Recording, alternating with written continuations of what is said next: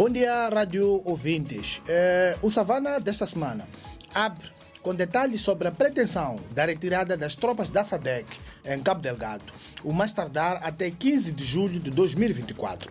Uma atualização apresentada pela liderança da SAMIMI, a cimeira do órgão da Troika da SADEC, realizada na terça-feira, apresenta três cenários para a retirada das tropas, destacada para os países membros eh, para Cabo Delgado. Mas a reunião aprovou o segundo cenário, que renova a missão por um ano. O documento de atualização alerta para o risco de insurgentes reocuparem áreas que perderam, caso as forças governamentais moçambicanas falhem no objetivo de proteger essas zonas. Na reunião, Moçambique também teceu críticas ao desempenho da SAMIME em Cabo Delgado, assinalando a falta de ação combativa da força da SADEC, que poderia melhorar a sua eficácia assumindo uma postura mais ofensiva. Pormenores sobre estas eh, novas incursões dos insurgentes no distrito de Macu Macomia, Cabo Delgado, estão no Savana de hoje. É, um ano depois das previsões para o regresso total da petrolífera francesa a Cabo Delgado, projetada para o início de 2024, a multinacional norte-americana ExxonMobil deverá tomar a sua decisão final de investimento no seu projeto de gás natural liquefeito na bacia do Rovuma até final de 2025.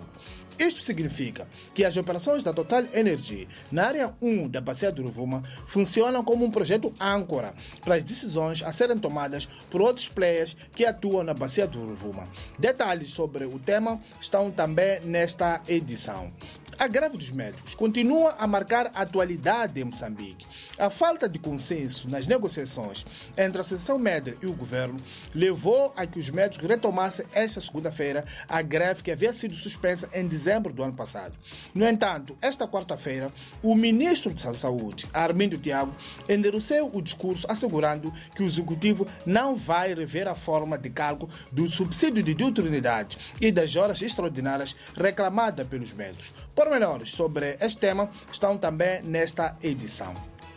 Também voltamos a olhar para o crônico problema de congestionamento de viaturas na Estrada Nacional número 4, que liga Moçambique e a África do Sul, agravado pela circulação de caminhões transportando minérios para os portos de Maputo e Matola. A situação continua crítica e a sufocar os utentes da via, apesar das medidas que estão sendo implementadas pelo governo. Mas para a TRAC, que é a concessionária da N4, o problema tem dias contados, com a conclusão em outubro próximo das obras de alargamento da via no troço de 10 km entre o complexo comercial Novar e o nó do Chumene.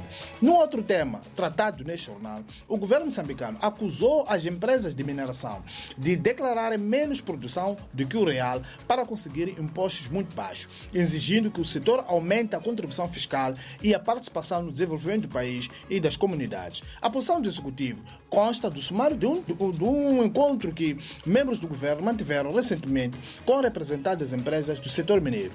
Detalhes sobre este e outros temas estão no Savana do hoje, que já está nas bancas e nas nossas plataformas tecnológicas. Bom dia e um abraço de Francisco Carmona a partir da redação do Savana, em Maputo.